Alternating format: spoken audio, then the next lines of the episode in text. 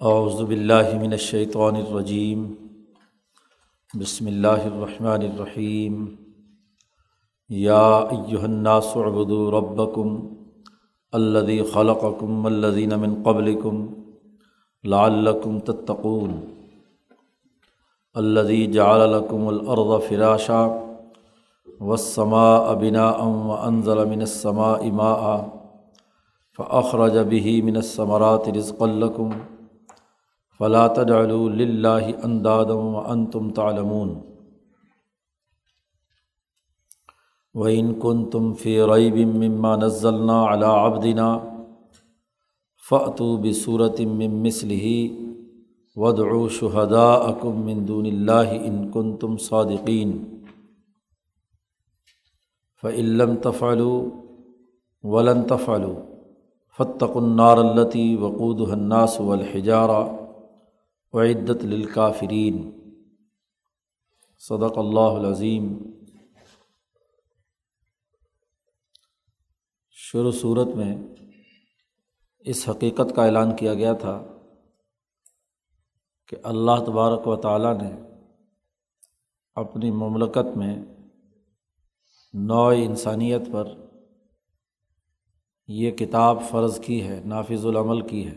ذالک الکتاب۔ ایسی مقدس تحریر ہے، ایسا مقدس حکم ہے جو انسانیت پر نافذ ہوئی ہے۔ انسانیت کی ترقی کے لیے، ان ہدایات پر عمل کرنا لازمی اور ضروری ہے۔ نوع انسانیت کی ساخت ہی ایسی ہے کہ وہ اس کے بغیر دنیا اور آخرت میں کامیاب نہیں ہو سکتی کہ وہ ان تعلیمات اور ہدایات پر عمل کرے۔ اور اس کے نفاذ میں کوئی شک نہیں ہے۔ اس پر دلائل دیے تھے نتائج کے اعتبار سے کہ تین طرح کے گروہ مکہ مکرمہ میں نازل ہونے والی اس کتاب کے نتیجے میں مدینہ منورہ میں ظاہر ہوئے۔ ایک مہاجرین و انصار کی وہ جماعت جس نے فلاح اور کامیابی حاصل کر کے دین کا ایک نظام مدینہ کی ریاست میں قائم کر دیا، جو تمام انسانوں کی فلاح و بہبود کے لیے مال خرچ کرتا ہے۔ تمام کو اجتماعی ڈسپلن میں پرونے کے لیے نماز جیسا اعلیٰ نظام دیتا ہے۔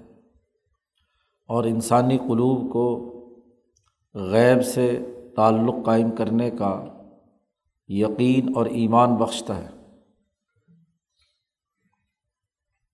اور جن لوگوں نے ان تعلیمات کا انکار کیا تھا، ان کی ناکامی بالکل واضح ہو گئی۔ ان کے لیے دنیا کا عذاب شکست و ریخت کی صورت میں اور آخرت کا عذاب ان کے لیے تیار ہے۔ پھر منافقین کے نتائج سامنے آئے کہ ان کا نفاق کھل کر سامنے آ گیا۔ بظاہر ایمان کے دعوے دار ہیں، لیکن حقیقت میں یہ مسلمان نہیں ہیں۔ اور اس نفاق کی سزا بھی پیچھے بیان کر دی کہ اس کے نتیجے میں ان کے علم کے تمام ذرائع ختم ہو چکے ہیں۔ سمم بکمن ام یون فہم لا یرجعون یہ نتائج بیان کرنے کے بعد اب وہ دلائل شروع کرتے ہیں جو دراصل احکامات خدا بندی بھی ہیں اور اس کتاب کے نفاذ کی بنیادی دعوت بھی ہے شروع میں کتاب کی حقانیت واضح کرتے ہوئے اب یہاں اس رقوع سے اکیس نمبر آیت سے لے کر انتیس تک ان نو آیات میں اللہ تبارک و تعالیٰ نے بنیادی احکامات دیے ہیں۔ حضرت شیخ الہند مولانا محمود حسن رحمۃ اللہ علیہ فرماتے ہیں، اس کے حاشیے پر، کہ انسانیت کی ترقی کے لیے تین چیزوں کی ضرورت ہوتی ہے۔ ایک تو یہ کہ وہ اپنے خالق و مالک کو پہچان کر، اپنے ابتدا پر غور و فکر کر کے اس اللہ کی ذات کے ساتھ اپنا سچا تعلق قائم کرے، اس کی غلامی میں زندگی بسر کرے۔ دوسرا یہ کہ دنیا میں اسے اپنے معاشی اور سیاسی امور کیسے سر انجام دینے ہیں؟ دنیا میں اپنی زندگی کیسے بتانی ہے؟ اس کے لیے کون کون سی چیزیں لازمی اور ضروری ہیں؟ اللہ کے انعامات جو دنیا میں انسانیت کے فائدے کے ہیں، وہ بیان کیے گئے ہیں ان احکامات میں، ان کا تذکرہ ہے۔ اور پھر اسی طریقے سے ان اعمال کے جو خواص و نتائج ماننے یا نہ ماننے کے۔ دنیا میں جو ان کا اظہار ہے، اس کا تذکرہ تو پیچھے ہو چکا۔ آخرت میں اس کا اظہار کیسے ہوگا؟ موت کے بعد زندگی ختم ہونے والی نہیں ہے۔ زندگی کا ایک نیا سفر شروع ہونا ہے۔ آخرت میں اس کے نتائج کیا ہیں؟ ایمان والوں کے لیے کیا خوشخبری ہے؟ اور جو ان ہدایات پر عمل کرنے والے نہیں ہیں، ان کے لیے کیا تکلیف اور عذاب ہے؟ تو تین بنیادی پہلو بیان کیے گئے ہیں۔ نظریہ اور فکر، اللہ کی وحدانیت کا اور اس کی عبادت کا۔ سیاست و معیشت، انسانی حقوق کی ادائیگی کی۔ اور آخرت میں اپنے اعمال کے نتائج پر غور و فکر کر کے دنیا میں درست اعمال کرنے کی سوچ کا پیدا ہونا، آخرت کا فکر پیدا ہونا، یہ تین باتیں بیان کی گئی ہیں۔ اور یہی دراصل تقوا کے بنیادی اثاثی امور۔ شروع میں یہ بات کہی گئی تھی کہ یہ کتاب متقین کے لیے ہدایت نامہ ہے۔ تو تقوا کیسے پیدا ہوگا؟ اللہ کا ڈر کیسے آئے گا؟ عدل و انصاف کا نظام کیسے قائم ہوگا؟ اس کی تفصیلات انہیں تین امور میں بند ہے اس رقوع میں ان تفصیلات کا تذکرہ ہے۔ تقوا اختیار کرنے کے طریقے اور اس کے اصول و ضوابط گویا کہ یہاں بیان کیے گئے ہیں۔ سب سے پہلے قرآن حکیم نے کل انسانیت کو مخاطب کیا۔ یا ایو الناس، گویا یہ ہدایت نامہ کل انسانیت کے نام ہے۔ جو واقعی انسان ہے۔ جن میں ملکیت اور بہیمیت کے باہمی ملاپ سے جو فطرت اور جبلت تخلیق ہوئی ہے، اس میں یہ استعداد کہ وہ اپنی بہیمیت اور ملکیت میں توازن پیدا کر سکے۔ وہ انسان ہے۔ جو محض جانور بن جائے، تو وہ تو دراصل انسان کے روپ میں جانور ہے۔ قرآن نے دوسری جگہ پر تذکرہ کرتے ہوئے کہا اولائی کا کل انعام یہ لوگ تو جانوروں کی طرح ہیں۔ ان میں اعلیٰ درجے کی صلاحیت ہی نہیں ہے۔ اور انسان جو بھی پیدا ہوتا ہے، وہ فطرت اسلام پر پیدا ہوتا ہے، دین حق پر پیدا ہوتا ہے۔ حضور صلی اللہ علیہ وسلم نے فرمایا کلو مولود یولد الفطرہ۔ بچہ فطرت اسلام پر پیدا ہوتا ہے۔ ابواہ یو حودان ہی او یونسران ہی او یومجسان ہی اس کے والدین، اس کا ماحول، اس کو یہودی، مجوسی نسرانی جو بھی صحیح اور غلط مذہب ہے، وہ اس کے مطابق بنا دیتے ہیں۔ تو اصل چیز انسانیت میں اپنی انسانیت کو بحال کرنا ہے۔ اناس کہہ کر صاحب استعداد، فطرت کے حامل انسانوں کو مخاطب کیا گیا اور اکثریت انسانوں کی ایسی ہی تخلیق ہوئی ہے اللہ ماشاء اللہ چند ایسے لوگ ہوں کہ اپنی بدعمالیوں کے سبب ان کے دلوں پر مہر ہو چکی ہو استثناءات ہر ایک میں ہوتے ہیں۔ ان میں بائی برتھ ہی کوئی ڈیفالٹ ہو، وہ چند ایک ہو سکتے ہیں۔ باقی کل انسانیت، جس میں انسانیت کی رمق موجود ہے، اسے حکم دیا جا رہا ہے، اے لوگو ابدو ربکم، اپنے رب کی عبادت کرو۔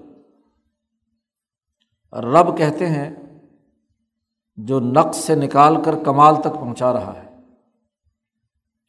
جس کے کمالات اس کائنات میں جاری ہیں۔ تمہیں جس نے عدم سے وجود بخشا اور پھر وجود کے بعد مسلسل تمہاری کمزوریاں دور کرتے ہوئے تمہیں ترقی اور کمال تک پہنچایا ہے۔ تربیت میں بھی یہی چیز پیش نظر ہوتی ہے کہ جو زیر تربیت فرد ہوتا ہے، اس کی کمزوریاں اور نقائص دور کیے جاتے ہیں۔ اس کا مربی اسے نقائص اور کمزوریوں سے نکال کر کمال اور ترقی کی طرف لے جاتا ہے۔ تو رب بکم تمہارا رب ہے۔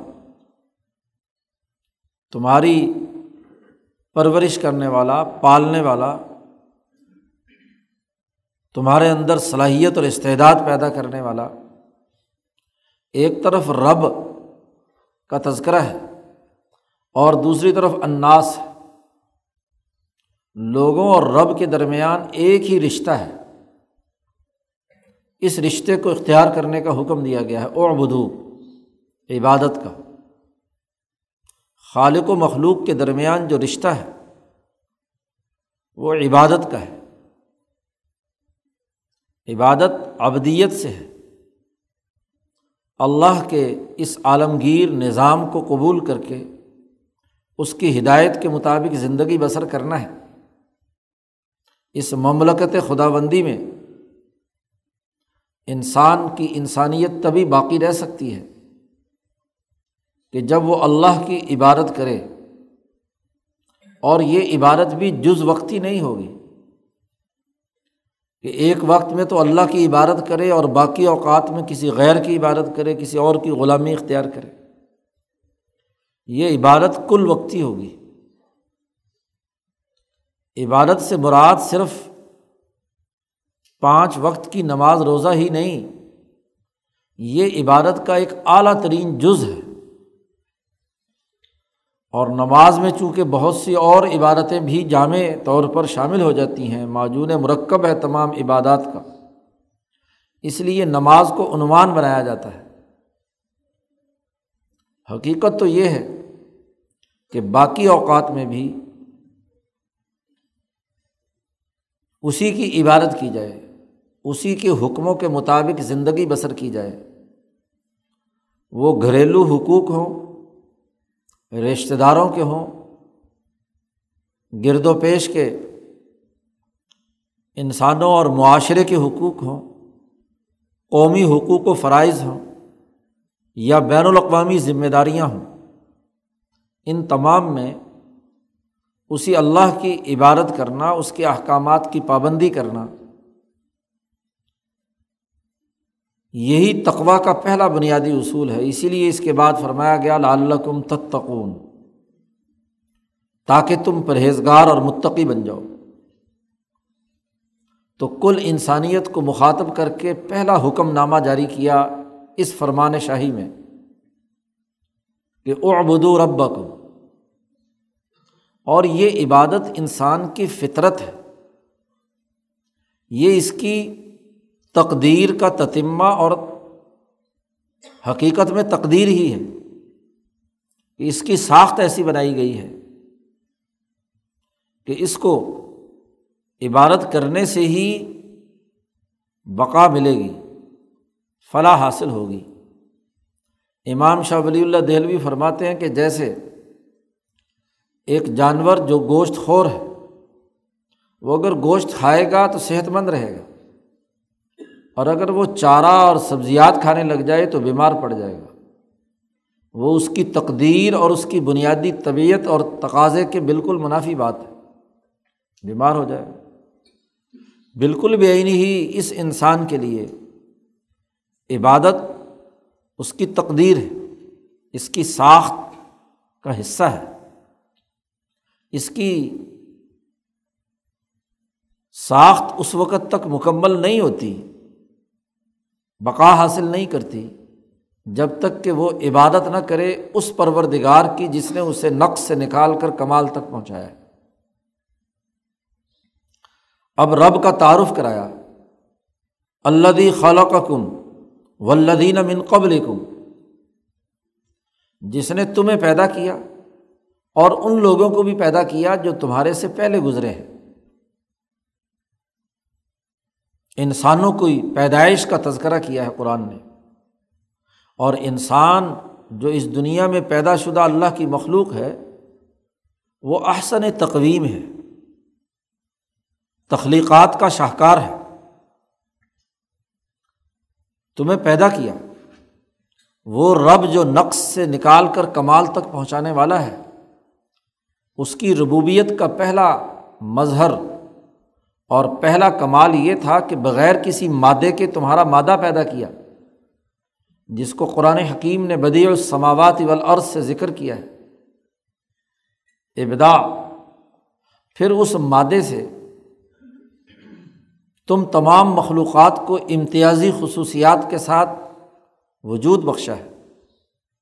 تخلیق، ہر شے کی حقیقت، خصائص آثار و نتائج متعین کرنے کا نام ہے۔ معدنیات، نباتات اور حیوانات کے جیسے خصائص اور تاثیرات مقرر کی گئی ہیں۔ آگ جلاتی ہے، پانی بہتا ہے۔ بالکل ایسے ہی انسان کی بھی کچھ خصوصیت مقرر کی گئی ہے۔ کہ اس میں ملکیت اور بہیمیت کے خصائص رکھ کر ایک جامع اور اعلیٰ تخلیقی شاہکار انسانیت کی صورت میں ظاہر کیا گیا ہے۔ اس کے بھی کچھ خواص ہیں، اس کی بھی کچھ تاثیرات ہیں، اس کے بھی نوعی تقاضے ہیں۔ تخلیق کے اندر یہ تمام تقاضے پیش نظر رکھے گئے ہیں۔ اب اس تخلیقی تقاضے کا سب سے پہلا مظہر یہ ہونا چاہیے کہ یہ اللہ کی عبادت کرے، کیونکہ اس کی ساخت ایسی ہے۔ جانوروں سے نہیں کہا گیا کہ وہ اللہ کی عبادت کریں۔ ان کی ساخت کی یہ بات ہی نہیں ہے۔ نہ درختوں سے کہا گیا، نہ ہی معدنیات سے کہا گیا۔ انسان سے کہا گیا ہے۔ اس لیے کہ اس مخلوق کی ساخت ایسی ہے کہ اس میں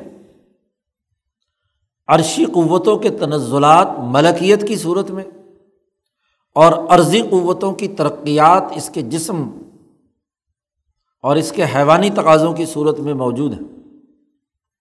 ان دونوں کا باہمی ملاپ اس کے وجود میں ہے۔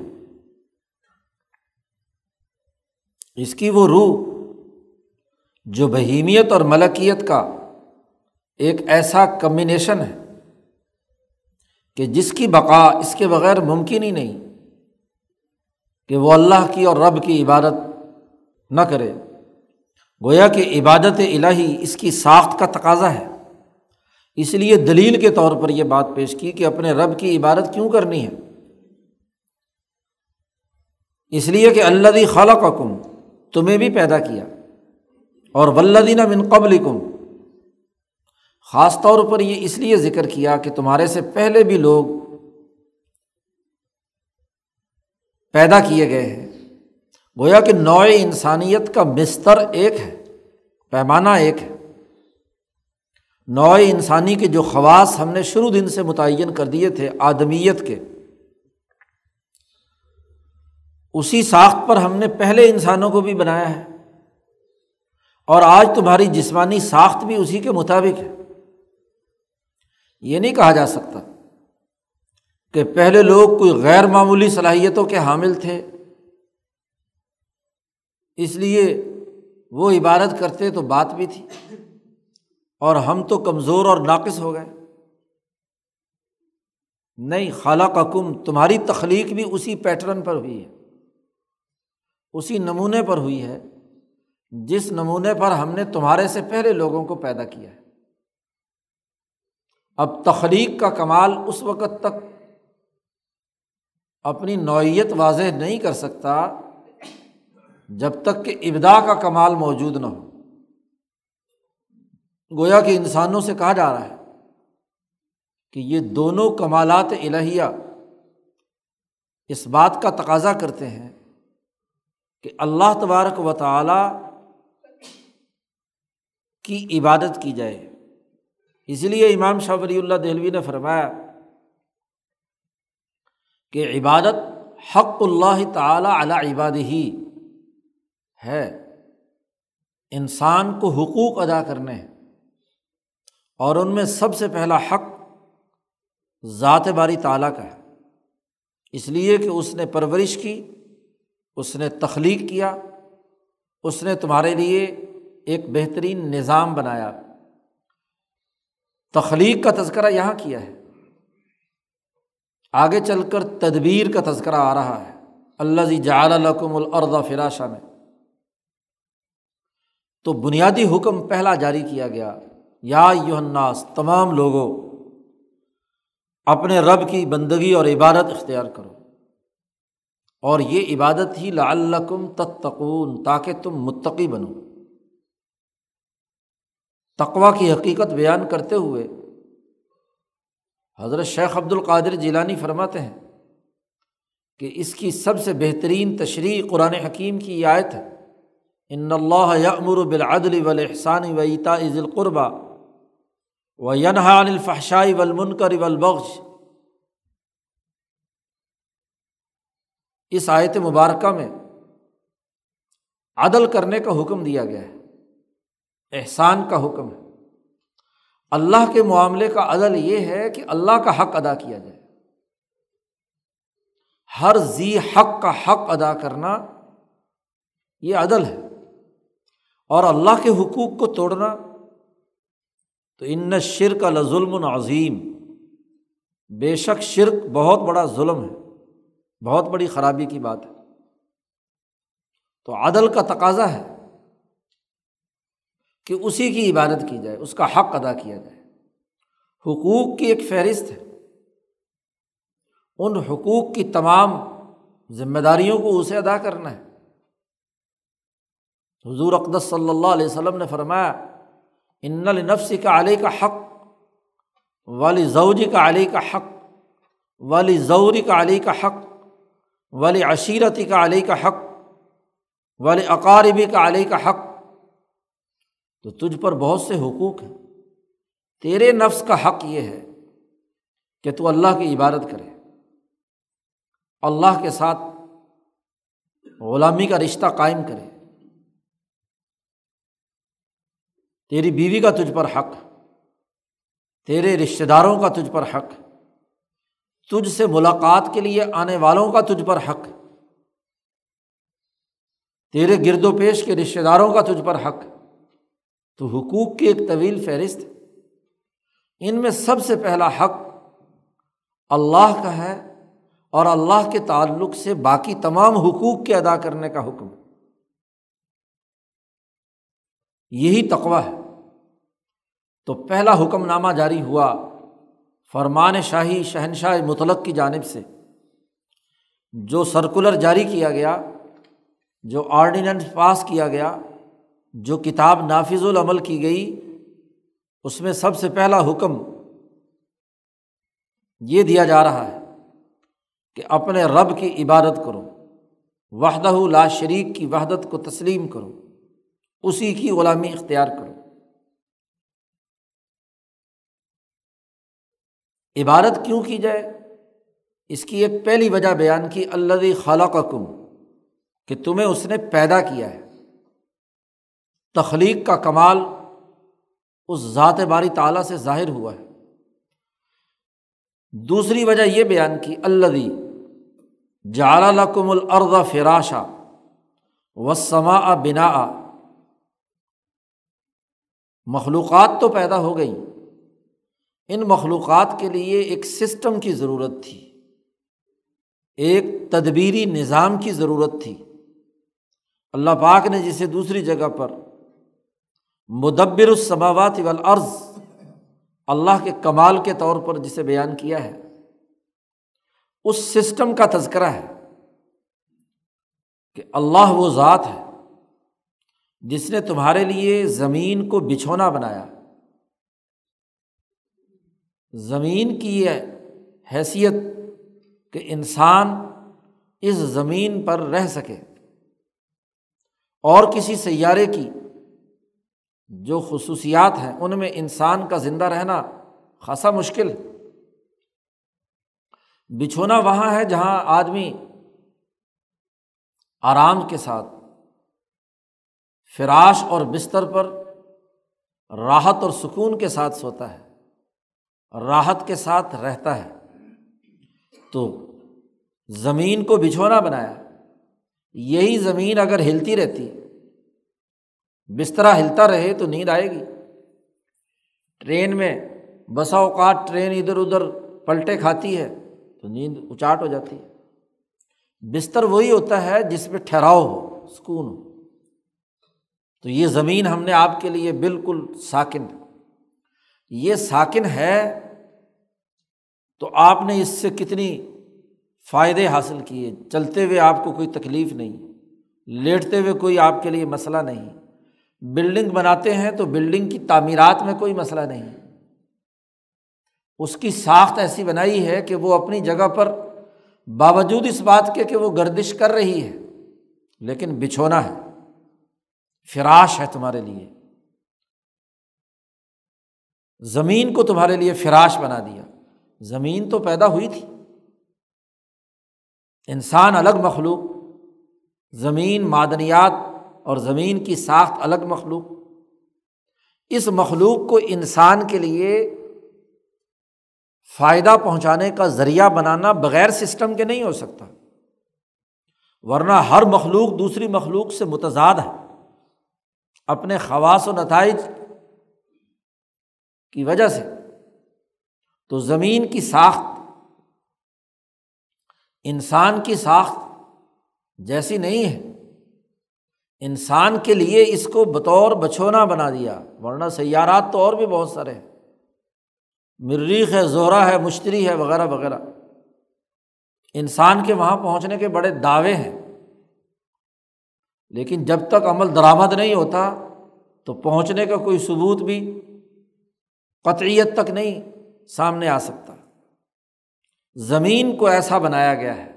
زمین کی ساخت کے مطابق انسان کے تمام چیزیں بنائی گئیں یا انسان کی ساخت کے مطابق زمین کی تمام چیزیں بنائی گئی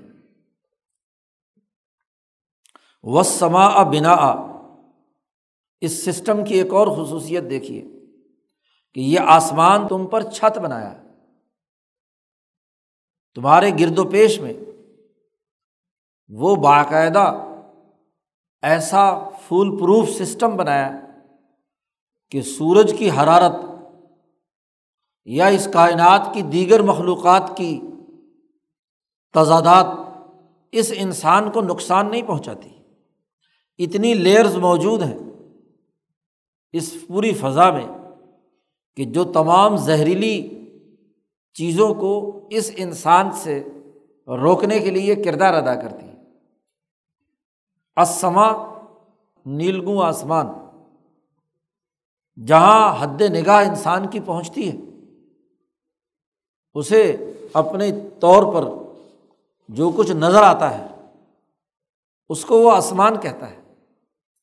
تو عام انسان کو مخاطب بنایا گیا ہے۔ اب اس گرد و پیش میں تمہارے لیے ایک چھت بنا دی۔ جیسے مکان کی چھت انسان کو تحفظ فراہم کرتی ہے، گرمی، سردی اور دیگر چیزوں سے۔ ایسے ہی آسمان کی یہ چھت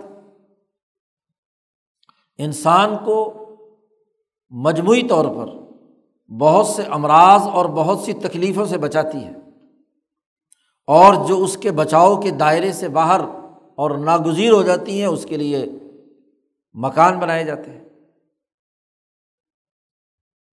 ورنہ آسمان سے جو ریزز، جو توانائیاں جو ان کی ریڈیئیشن اس عرض کی طرف ہو رہی ہے، وہ انسان کے لیے اگر نقصان دہ ہوتی، براہ راست انسان پر لگتی، تو اس کا تو وجود ہی جل کر راکھ ہو جاتا۔ ایک طرف آسمان چھت ہے، زمین تمہارے لیے بچھونا ہے۔ پھر اگلی بات کہی قرآن حکیم نے ان ضلع منت سما اما ان پھر آسمان سے تمہارے لیے پانی برسایا۔ فخر جب ہی منت ثمرات رزق الکم اور پھر اس پانی کے ذریعے سے تمہارے لیے میوے نکالے۔ تمہارے رزق کے لیے، تمہارے کھانے کے واسطے۔ پانی برستا ہے، زمین زندہ ہوتی ہے۔ جو کچھ اس میں موجود ہوتا ہے، وہ باہر نکلتا ہے۔ نباتات درخت، کھیت لہلاتے کھیت تیار ہوتے ہیں۔ ان میں جو غذا تیار ہوتی ہے، تمہاری زندگی اور بقا کے لیے ناگزیر اور ضروری ہے۔ تو تمہارے کھانے پینے کا پورا نظام بنایا۔ ہر سیاسی نظام کا بنیادی تقاضا یہ ہوتا ہے کہ وہ انسانوں کو امن و سکون اور اطمینان کی چھت فراہم کرے۔ اللہ نے اس مملکت خدا بندی میں تمہارے لیے ایک چھت فراہم کی ہے اور تمہارے لیے ایک نرم بچھونا زمین بنائی۔ اور ہر بہتر نظام کی خصوصیت یہ ہوتی ہے کہ وہ انسانوں کے لیے بلا تفریق رنگ، نسل، مذہب، اس کی معاشی ضروریات کی تکمیل کے لیے غذائی اقدامات کرے غذا فراہم کرے۔ تو مملکت خدا بندی میں اللہ تبارک و تعالیٰ نے تمہارے لیے ایک تو امن و امان پر مشتمل زمین اور آسمان دیے اور پھر تمہارے لیے پانی برسایا۔ پانی جس میں ہر چیز کی حیات ہے۔ وجالنا من المائی کل شعین حین ہم نے پانی میں سے ہر زندہ چیز پیدا کی ہے۔ معدنیات بھی اسی سے بنتے ہیں۔ نباتات کی نشو و نما بھی اسی سے ہوتی ہے۔ جانوروں کی نشو و نما اور ترقی بھی اسی سے ہے۔ اور تمہاری غذائیں بھی اسی لیے ہیں۔ اور جتنی تمہارے علاوہ جتنی بھی مخلوقات بنائی گئی ہیں، وہ تمہارا رزق بنا دی گئی۔ رزق کا ایک مفہوم تو صرف اتنا ہے جو کھانے پینے سے تعلق رکھتا ہے۔ لیکن جب اس کو وسیع معنیٰ میں لیا جاتا ہے، تو تمہارے استعمال کی ہر چیز، لوہا، تانبا، چاندی، سونا، تمام طرح کی لکڑیاں، کوئی فرنیچر بنانے کے کام آتی ہے، کوئی دوسرے امور سر انجام دیتی ہے، کوئی پھل کھانے کے کام آتے ہیں، کوئی ادویات کے طور پر جڑی بوٹیاں استعمال کی جاتی ہیں، وغیرہ وغیرہ رزق الکم جتنے بھی ثمرات نکلے اس کے نتائج نکل رہے ہیں پانی کے لگنے کے نتیجے میں، زمین جو کچھ اگا رہی ہے، وہ تمہارا رزق بنایا۔ گویا کہ اس مدبر السماوات والارض نے ایک عالمگیر نظام بنا کر تمہارے لیے معاشی اور سیاسی خوشحالی اور امن و سکون فراہم کیا ہے۔ اب اس بات کا تقاضا یہ ہے کہ فلاں تجال اللہ ان دادم و ان تم تالمون بس اللہ کے ساتھ کسی کو شریک مت ٹھہراؤ۔ اللہ کے مقابل کوئی ند، کوئی شریک۔ کسی کو اللہ کا شریک مت ٹھہراؤ۔ اور وہ ان تم تالمون اور تم تو جانتے ہو، تمہارے علم میں ہے کہ اتنا بڑا عالمگیر نظام ذات واری تعالیٰ کے علاوہ اور کون اس کو چلا رہا ہے۔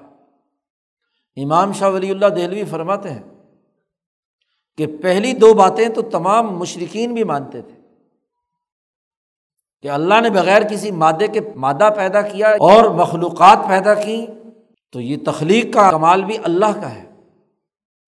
معاملہ تدبیر کا ہے کہ کیا یہ سارے جو کائنات کا نظام ہے، یہ رزق کی فراہمی ہے، یہ امن و امان اور سکون اور اطمینان ہے، یہ کون دے رہا ہے؟ اس میں وہ سمجھتے تھے کہ یہ ہمارے بت یا یہ جو فرونیت کا اور ربوبیت کا دعویٰ کرنے والے اس امت کے فرعون ہیں۔ یہ اللہ کے ساتھ کسی درجے میں شریک ہیں۔ اللہ نے کچھ ان کو اختیارات دے دیے ہیں اور یہ کچھ نہ کچھ کام کر رہے ہیں۔ تو اسی لیے کہا ان تم تالمون تم علم رکھتے ہو کہ پیدا اس نے کیا بغیر کسی مادے کے تمہارا مادہ بنایا، تمہاری تخلیق کی، یہ تم جانتے ہو پہلے۔ وہ ان تم تالمون واؤ حال۔ حالانکہ تم تو جانتے ہو۔ تمہیں معلوم ہے، اس علم کے باوجود بھی تم اللہ کے ساتھ شریک ٹھہراتے ہو۔ تدبیر میں کہ کچھ بت لات و منات اور عزا یا کچھ فرعون، ابو جہل اتبا شہبہ کیسر و کسرا، ان کو تم اللہ کا شریک ٹھہراتے ہو۔ لا تجالو لاہ اللہ کے لیے مت شریک بناؤ۔ اللہ کی عبادت وحدہ لا شریک کے طور پر کرو۔ اور اللہ کی عبادت میں سب سے بڑا خلل یہ ہے کہ اس کے ساتھ کسی کو شریک ٹھہرایا جائے۔ یعنی اللہ جیسی صفات کسی مخلوق میں مانی جائے، یہ شرک۔ اور عبادت میں سب سے بڑا خلل یہ بھی ہے کہ اللہ کو مخلوق کی طرح کی مخلوق سمجھا جائے تشبیح جسے کہتے ہیں۔ تو مشابہت بنانا یہ بھی دراصل ند ہے۔ اللہ کا مقابل بنانا۔ اللہ کے مقابلے پر لے آؤ یا اللہ کو اس کے مقابلے میں رکھ کر اس درجے کا مانو۔ بڑا جامع لفظ ند بولا ہے۔ اور حضرت شیخ الہند نے اس کا ترجمہ اللہ کے مقابل اب مقابلہ کرتے ہوئے یا تو مخلوق کو اللہ کے برابر بنا دیا جائے یا اللہ کو مخلوق کے برابر بنا دیا جائے۔ تو دونوں ہی سوچیں اور رویے غلط ہیں۔ تو لا تجال اللہ اندادن وہ ان تم تعلمون۔ اور تم تو جانتے ہو، تمہارے علم میں ہے کہ پیدا اسی نے کیا ہے۔ اس لیے اسی کی عبادت کرو، کسی کو اس کے ساتھ شریک مت ٹھہراؤ۔ تو کائنات کے سیاسی اور معاشی نظام کا بھی تذکرہ آ گیا اور عبادت خدا بندی اور اللہ سے تعلق قائم کرنے کا بھی حکم دے دیا گیا۔ امام شاہ ولی اللہ دہلوی فرماتے ہیں کہ انسانی روح ایک ناقابل تقسیم حقیقت اور ایک نورانی نقطہ ہے۔ اور یہ نورانی نقطہ جس اللہ کے نور سے کٹ کر اس دنیا میں آیا ہے، اس کی فطرت اور تقاضا یہ ہے کہ یہ ادھر ہی کشش رکھتا ہے۔ یہی عبادت ہے کہ جس کے ساتھ اس کی کشش ہونی چاہیے، اس کی روح کی اپنے اس تعلق کو برقرار رکھے۔ اب جہاں سے وہ نور اور تجلی آ رہی ہے اور اس کے سانس کی ٹوری جاری ہے، اس کے قلب کے ذریعے سے اس کے وجود کا، کی تخلیق کا نظام چل رہا ہے۔ یہ اس کے ساتھ جڑ جائے، یہ جڑا رہے۔ اس کو تازہ کرنا ہے ہر پانچ وقت کی عبادت میں، نماز میں۔ اور یہ تازہ اس لیے کرنا ہے کہ ایک وقت کی نماز اگلے وقت کی نماز تک اس تعلق کو برقرار رکھے۔ اس دوران میں جتنے بھی کام ہیں، وہ بھی اسی کے تعلق سے ہو یہ عبادت۔ ہے تو یہ عبادت جاری رکھنا، اللہ کے ساتھ تعلق برقرار رکھنا، یہ پہلی بنیادی ذمہ داری قرآن حکیم نے یہاں ان آیات مبارکہ میں بیان کی ہے۔ اللہ تعالیٰ عمل کی توفیق عطا فرمائے۔ اللہ وسلم